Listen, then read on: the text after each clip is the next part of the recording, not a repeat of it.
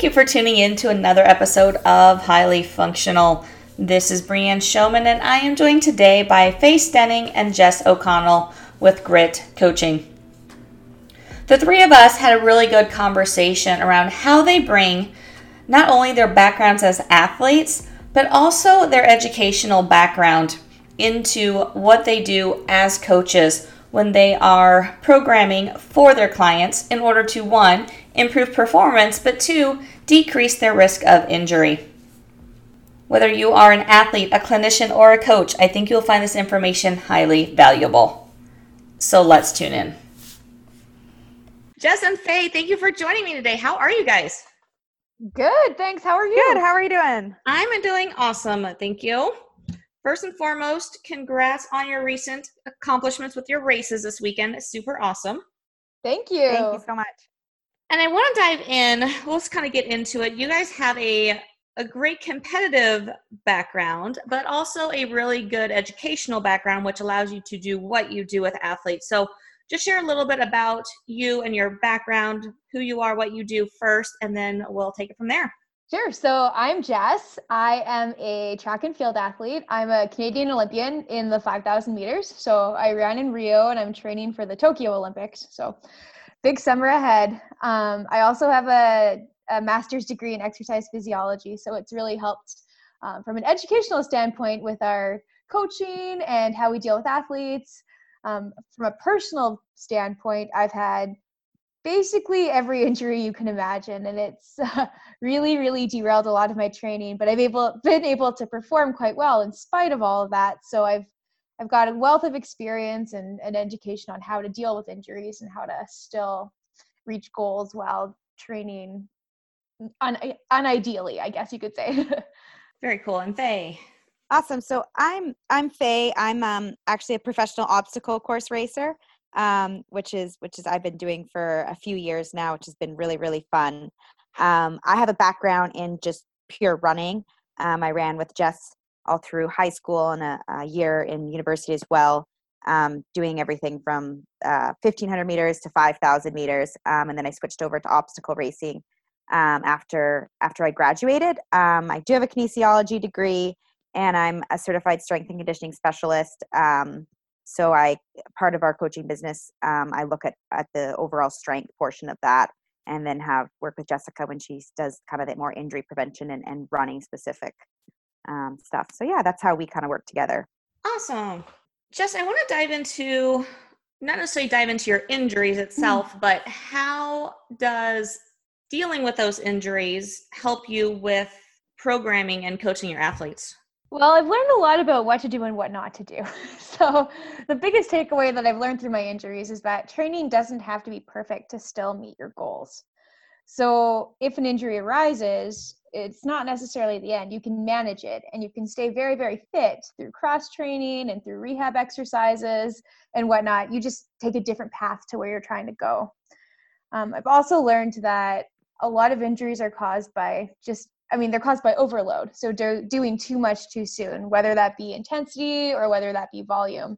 So in our coaching, we're really, really cognizant of adding in new stimuli. So even something like speed work or um, hills, um, transitioning into races, of course, like building mileage, things that you would always think about. We do that really slowly because that's when an injury, or sorry, when an athlete's most at risk of injury. So making sure that any change in how they're training is gradual and progressive rather than just like throwing them out to the wolves. Awesome. When you are programming together, I know you run ideas off of each other. How do you, to make sure you aren't doing too much, putting them in an overtraining standpoint or a too much too soon standpoint, how do you go about programming the running side of things, but also the strength side of things? Sure. So we assess all of our athletes, um, obviously, before we, we onboard them. Um, so just kind of getting to know um, their history of what they've done in the past, their sporting background, but also like what a typical training week look looks like. Um, we're asking all sorts of questions. What is their mileage? What is the pace? What have they done previously?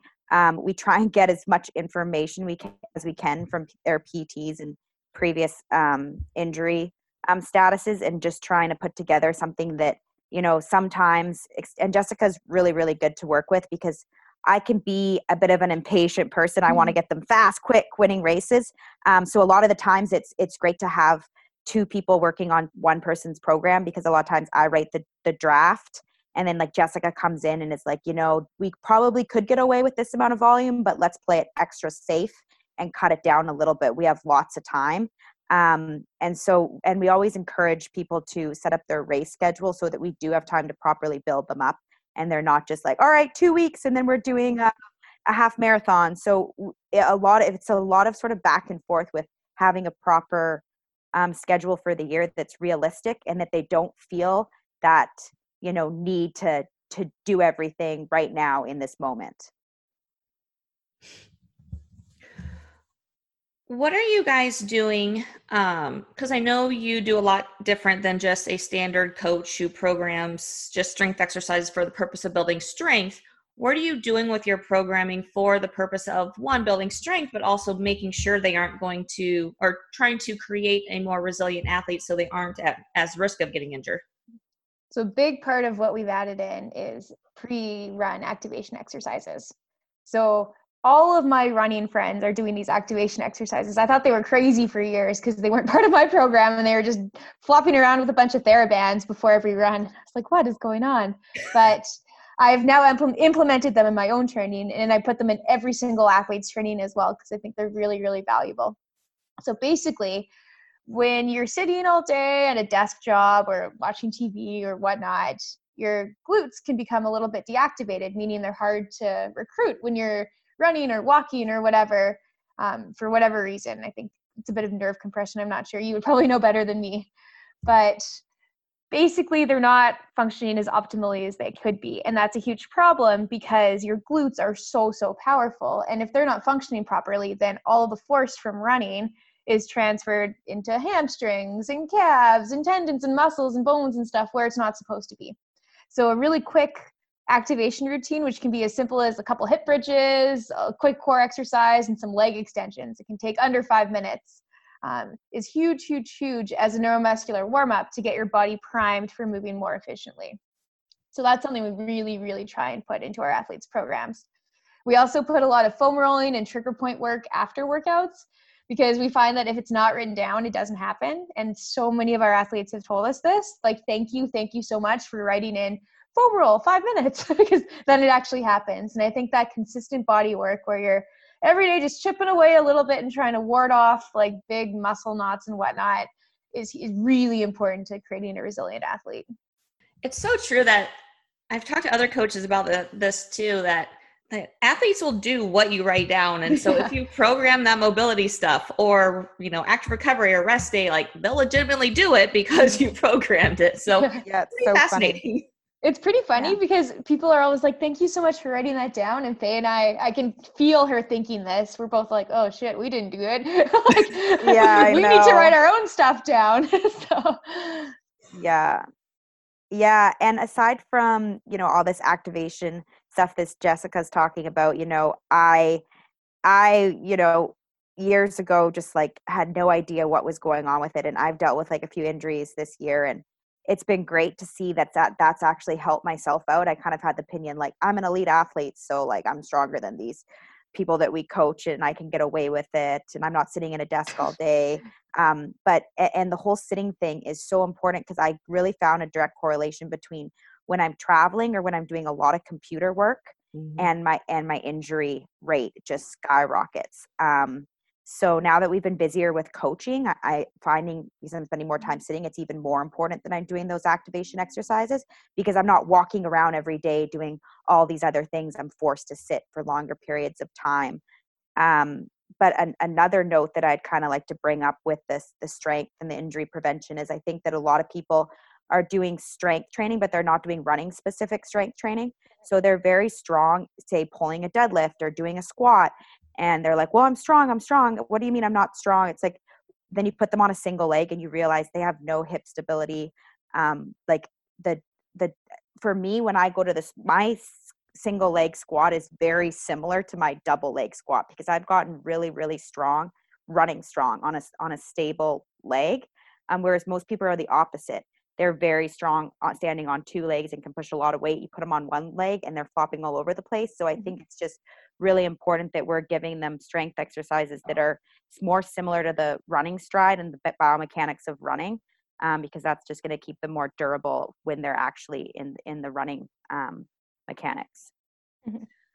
Absolutely. And that's something that's left out a lot. Um, you know, I deal with a lot of people who have been to other physical therapists and it didn't work for them, and they're come to see me, and the, we get to talking as far as what they're doing. And it is a lot of table exercises or double leg things. And I'm on the same page as you, like running is a single leg stance over and over again. If you can't support yourself on a single limb, then you're going to get yourself injured.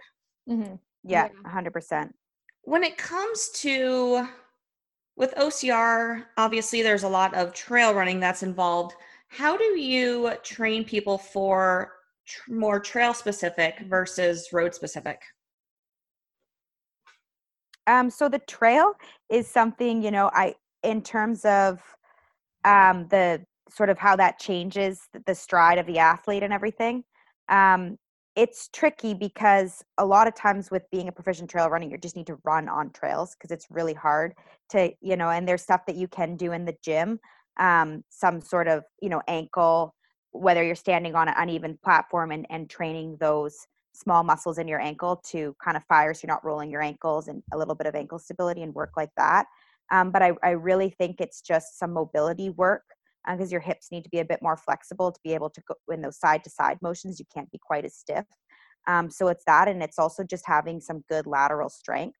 So, um, you know, and that that's what you'll naturally get from doing single-leg exercises is you'll be strengthening your glute med, your V M O, and all those little stabilizing muscles that you wouldn't um, be activating, especially in a machine press or something like that, which is even worse than a squat. Um, I don't remember the last time I did a leg press or anything like that, because it's just not very functional. And, and I'm sure there are, there are certain situations where, you know, maybe that is a good exercise just to strengthen an exercise if someone's, you know, way, way further and they need a really, really re- regressed exercise. But when we're dealing with athletes, we're trying to get them always, always sort of standing up and doing their exercises.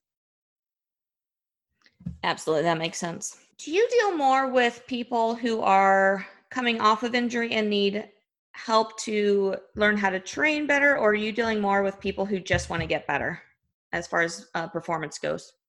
It's a bit of both. Um, injuries happen like every year, like some, like more in- runners become injured than don't. So it's kind of a fact of the sport. So most people that come to us are are currently training, training enough to have performance goals, um, but sometimes they'll have a nickel or something that we need to deal with. We have lots of sore knees, things like that. So we can address that through their program. And some become injured while we're training them because, again, things happen. Mm-hmm. And we can adjust their training to incorporate more course, cross-training or give them a bit of a rest, or it's really case-to-case. But many are also healthy, and we try and keep them that way. I understand it's a very case-to-case basis. If someone comes to you off the bat, in, or they're coming to you injured, want to get over their injury and then progress into being a better athlete, what does that look like as far as getting them onto a program that's going to be appropriate for their injury, but also continue to build them up in the process? Cross training. Yeah, cross training. Jessica and I are thinking the same thing. Go ahead, Jess. Yeah. Jess is the expert at this, so I'll let her talk. We ask them what they can do and they can't do. So we don't like to keep them in pain. We believe that that exercises or training that incites pain while they're injured is they're not good, because then you're not healing and you're not really training either. So you're sort of in this no man's land. Um, but often they're able to cross train um, pain-free. And so we'll replace all or part of the running with with workouts on the bike or the elliptical or in the pool, whatever suits them and their injury and what their history is and whatnot. And we'll supplement their regular mileage with cross-training, and we'll give them cross-training workouts, like full of intervals and whatnot. And you can get very, very fit for a running race while not even running, just doing alternative exercises and activities. Yeah. And I think a lot of times, uh, Jess, I feel like we've been sort of having this trend with a lot of the athletes that we've been onboarding. We've had a whole bunch of new athletes, and it's like, okay, they're close to a race.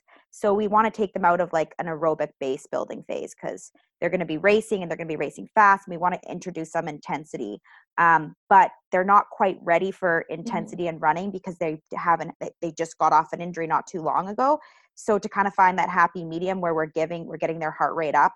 All we do is just put, keep the running easy because that's not causing them any pain, mm-hmm. and then add a ton of intensity and just give them a lot, a lot of hard stuff on on the bike or the rower or the elliptical. And um, I think like Jessica's been very successful in staying extremely fit. Um, I mean, she went to the twenty sixteen Olympics and I watched her water run her way to that, to those games. So she really, you know, knows how to stay fit when it comes to cross training. And I think um, that just comes from being really, really mentally tough and having to understand that, you know, you may not be running and you may not be doing your repeat eight hundreds and trying to hit this pace, but you can do the same intensity just on a different cardio machine. And if you actually can, are just really, really tough and committed to getting the most out of those intervals, you can stay really, really fit. And there's no need to be kind of afraid of, of those lost intensity on the running. Yeah. I, it's really funny. I, uh, last April I ran a half marathon and it kind of snuck up on me. So meaning I pretty much didn't train running at all for it. No, no. But just my background of like, I train CrossFit, I train hard, I do two a day workouts, three days a week. And so just because of that, and I think I maybe went on like one eight mile run, oh, like three months prior, I was able to run, like hit my goal time, under my goal time on that half. And so it's so true that we don't necessarily need to be, yes, we want to train running, but it's not an absolute necessity if, if we can't for right. some reason. Yeah. Yeah, exactly.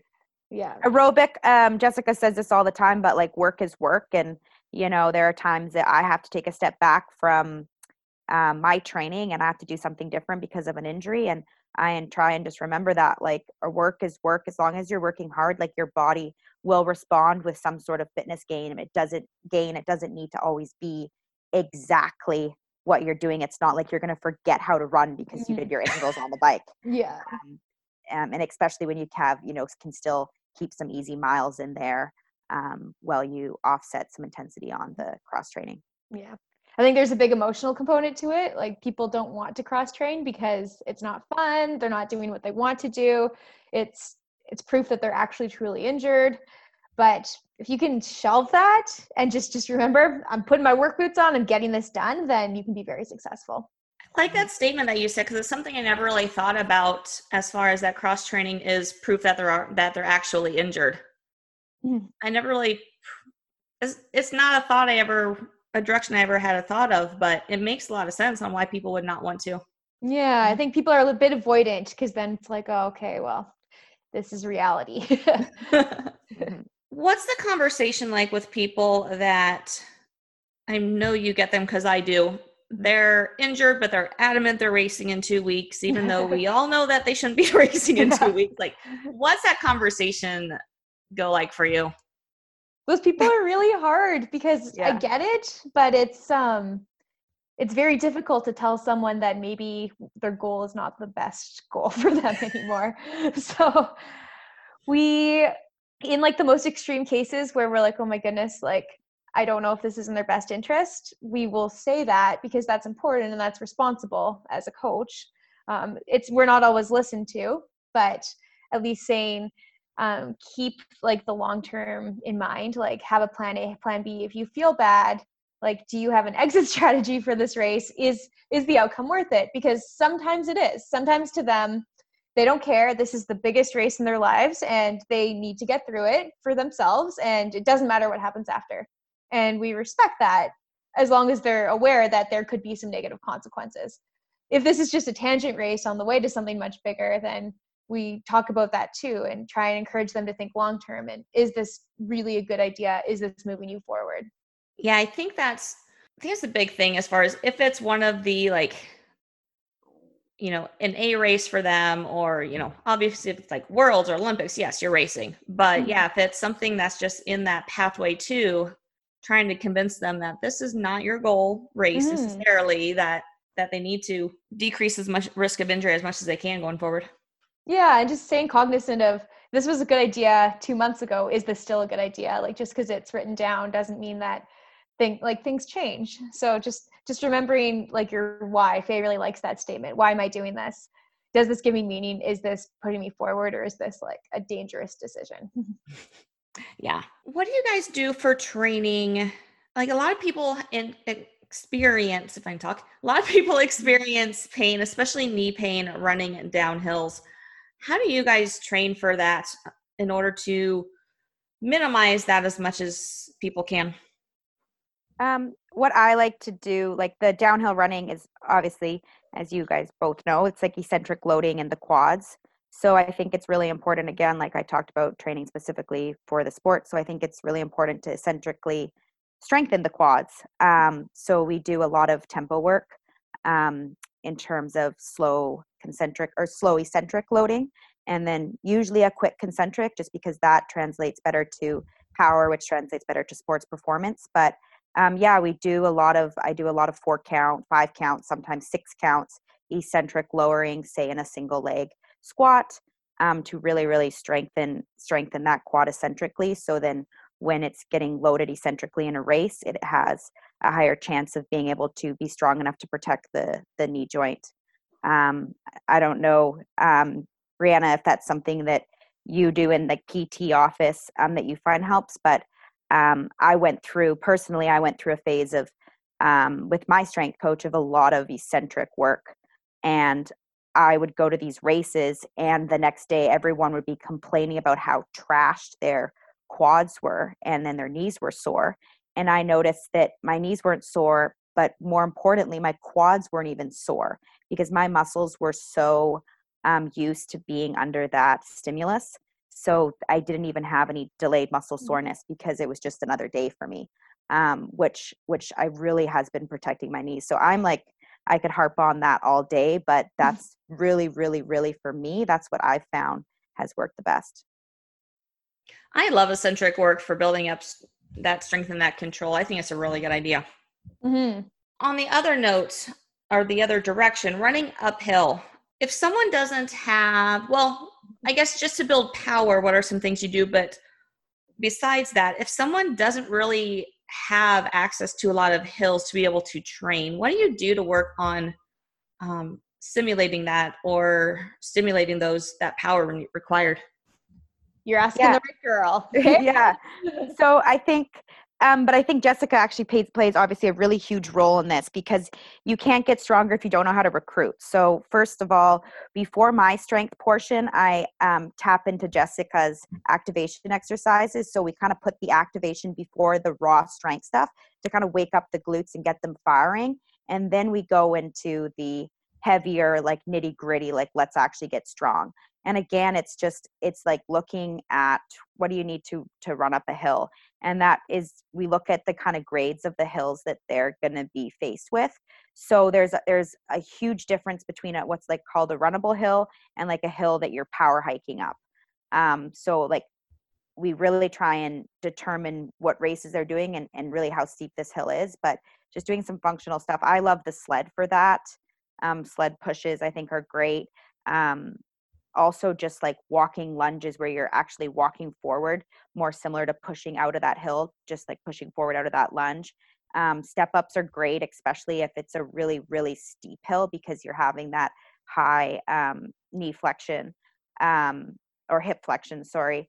Um, but yeah, um, just kind of all those those single leg exercises that are great for running are also great for hill training. Mm-hmm. Um, just depending on what they need, if they need more endurance, or if it's more, if they're more um, lacking strength, will kind of determine whether we're doing like three sets of twenty or whether we're doing five sets of five. Um, so for myself, for instance, I do a lot of running, so I don't do a lot of strength endurance work because I have good endurance in my legs. I do a lot of um, strength for strength. So I do a lot of heavier stuff, whereas mm-hmm. some people are very, very strong and they just actually need more muscular endurance. So we would play around with the rep range and give them more of an endurance Um, stimulus in the weight room. Mm-hmm. A lot of hill proficiency is also just aerobic fitness, because if you can't like handle the hill, then you're going to really struggle. So we also hit it from a running standpoint, just working on speed and turnover and just like raw aerobic power. Yeah. And I'm so glad that Jessica mentioned that, because that is so true. Like I sometimes roll my eyes at some, some people when they say like, oh yeah, I didn't do well on that hill. I'm just not strong enough for those hills. My legs were burning. I'm like, I'm pretty sure your aerobic system tapped out before your legs tapped out. I really like, and so that is so, so, so true. So um, that is the most, you know, important thing, whether you're running on flat or you're running on hill or running downhill. It's most of the time, unless you're at that like top, top, top level and you're splitting hairs, most of it is a function of your aerobic capacity. Because remember, the fitter you are, the better you can buffer lactate. And why does your, why do your legs burn?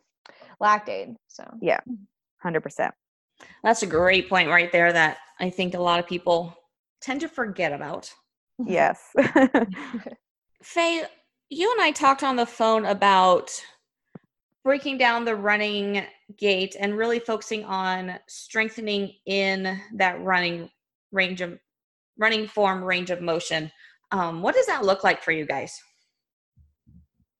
Um, honestly, like I'm saying the same, like what, what does it look, look like in terms of the, in the weight room or, or biomechanics when we're assessing running form? Yeah. We don't, sorry, go ahead. I guess just get, um, get an understanding of what strengthening in that range kind of means to you when we're talking about running form. Um, I guess just sort of like I've said, like strengthening all the muscles that you, you want to recruit in a running stride. So the most important, and I, I feel like I repeat myself all the time, but is the glutes. So we really want the glutes to do the majority of the work so that your little muscles that aren't really meant to do seventy miles a week aren't taking over. Your glutes can handle seventy miles a week. I bet they can, but I don't think they, the muscles in your calves and your hamstrings are really meant to do that amount of work. So we really want to sort of almost shift the workload to, and that's like really through like activation exercises that Jess gives them. And also just continuing to strengthen those muscles through the more of the raw strength exercises that I give them. Um, and then of course, you know, there's a, a lot of stability, which is almost most times more of a problem than the strength. Um, so we're, we're looking at that as well.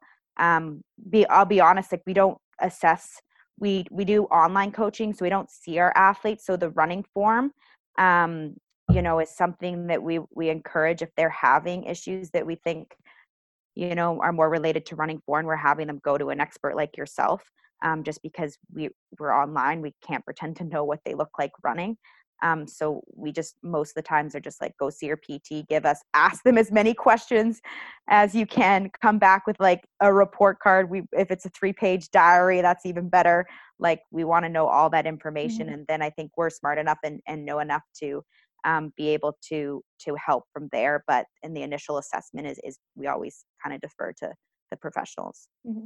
An, an overlooked thing in the weight room often that Faye's added into that she's forgetting is uh, rota- rotational power.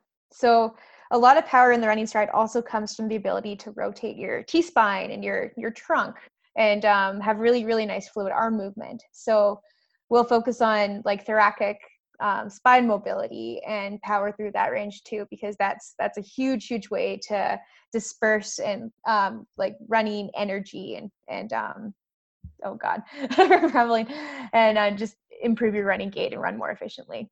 I need to do more of that. I do too, do, but it helps a lot. The T-spine stuff, yeah. I need to. I need to do more of that. Yeah. Um, I, I, I, when I say I need to do more of it, I do do it about three times a week, some T-spine mobility, but, and you would think that that was enough, but with the amount of volume that I do in my training, I, my T, my thoracic spine is still just not, not in good shape. So and it's, the sitting and hunching just gets you when you're at a computer. Oh man, are you uh, ever stiff? Yeah. Well, that's what I was going to say, throw not only the glutes with the sitting, but that's a lot of what stiffens mm-hmm. up that upper back too. And, and in my opinion too, it's not just the sitting, but if you think about the majority of tasks we do on a daily basis is right in front of us. Like whether it's paperwork or computer, laundry, dishes, like it's all right in front of us. And so we don't really get that rotation in that spine a lot. Mm-hmm. We don't get that extension a lot. And so if we don't work on it, we do get really stiff and tight. Mm-hmm, totally. Yeah. Yeah. It's something I've started every morning. I just spend about five minutes working on it just because I've realized how beneficial or how much better I move when I do that. Yeah. I know. You look at the best runners in the world and how fluid and effortless their upper bodies look. And that's not natural. I mean, it's natural to them, but that's, that takes work. It doesn't just come. It's not just a talent. Right. Yeah, I know. That's so true. Awesome. Kind of to start closing it out, anything super important that you feel, um, or anything you feel is super important to share that we haven't covered yet? Hmm. I think always when you're making a training program, think of the end goal and make sure everything progresses to it. Add in new things gradually, don't rush, and know that consistency in training trumps everything else. So there, there's no hurry, just, just consistency every day, gradually increasing, ramping up to your goal, and that's your best chance of success. Yeah, and I just think that, you know, there's no black and white way to train and do things. So um, doing them in a way that like works with your lifestyle, and also getting as many people, like I, I think that, that that's what Jessica and I, what's really valuable about having two coaches working on one person's program is because we can kind of mm-hmm. check each other and make sure that we're not like being biased in our own ways. And mm-hmm. and she is in Canada, I'm in the U S, she has a strength coach, I have a strength coach. Like we constantly are talking with experts and learning more and more every day. And um, I think that that's like really important. I think a lot of people don't have that approach. They just kind of do the same things over and over. And I personally don't like, I like switching things up, and I sometimes like to use myself as kind of like a guinea pig to try different things. Um, and that's kind of been the best way for me to sort of hands-on learn about, yeah, strength training and endurance training and injury stuff. And um, so, yeah, just kind of having a curious mind and questioning things I think is really important, whether that's an athlete questioning their coach or whether that's a coach questioning a co-coach. Yeah. um, I think it's important. Awesome. I'm very much the guinea pig like you are. I'll test things out on myself all the time. You're like, mm-hmm. oh, that worked. Okay, cool. Yeah. mm-hmm. yeah sometimes Jessica will um, put some an exercise in the program of her athletes, and I'll go to the gym because I've never done it before. And I'll go to the gym and just like look up the exercise she gave like our clients and just do it just to see how it feels. Mm-hmm. Um, and I think that's so important. So many coaches like give them people these exercises, but they've never actually done the exercise. Yeah. And it's so, and with P T too, I'm sure, because Breanne, you do these exercises, you do your thoracic mobility, that you actually understand which ones maybe work better in certain circumstances and certain situations. And I, I think it's really important to have someone that's like on the playground doing those things with you. Mm-hmm. Yeah. And it's fun too. I'm sure, I have a feeling you do the same thing. Like if I'm just trying to figure out how to like modify something or or do something different, like I'll just go play until I figure out, okay, this is getting the muscle activation that I want. Yeah. This will be yeah. perfect to incorporate. Yeah. Yeah. No, one hundred percent. Awesome. Well, if someone has any questions for you, wants to find out more about you, how, what's your company and how, where can they find you at? We're called GRIT Coaching, and you can find us at grit coaching dot net. We're also on Instagram. Yeah. So my Instagram is, um, Faye Stenning underscore O C R, and Jess, what's yours? I don't Mine even know. is Jess M. O'Connell. Yeah. So awesome. Yeah, we can be reached out any of those ways. Um, but yeah, thank you so much for having us. Yes. Thank you for your time. I'm, I was excited to get you on here. Awesome. Yeah. Yeah. Fun. And that concludes this week's episode of Highly Functional. If you enjoyed it and found the information helpful, I invite you to head over to Facebook and join my group, Obstacle Course Racing Athlete Health and Performance, where you can both join your O C R tribe as well as find very helpful, useful information on how to become a more dominant racer, a more resilient racer, and truly race at your peak performance. And until next time, let's go out and be highly functional.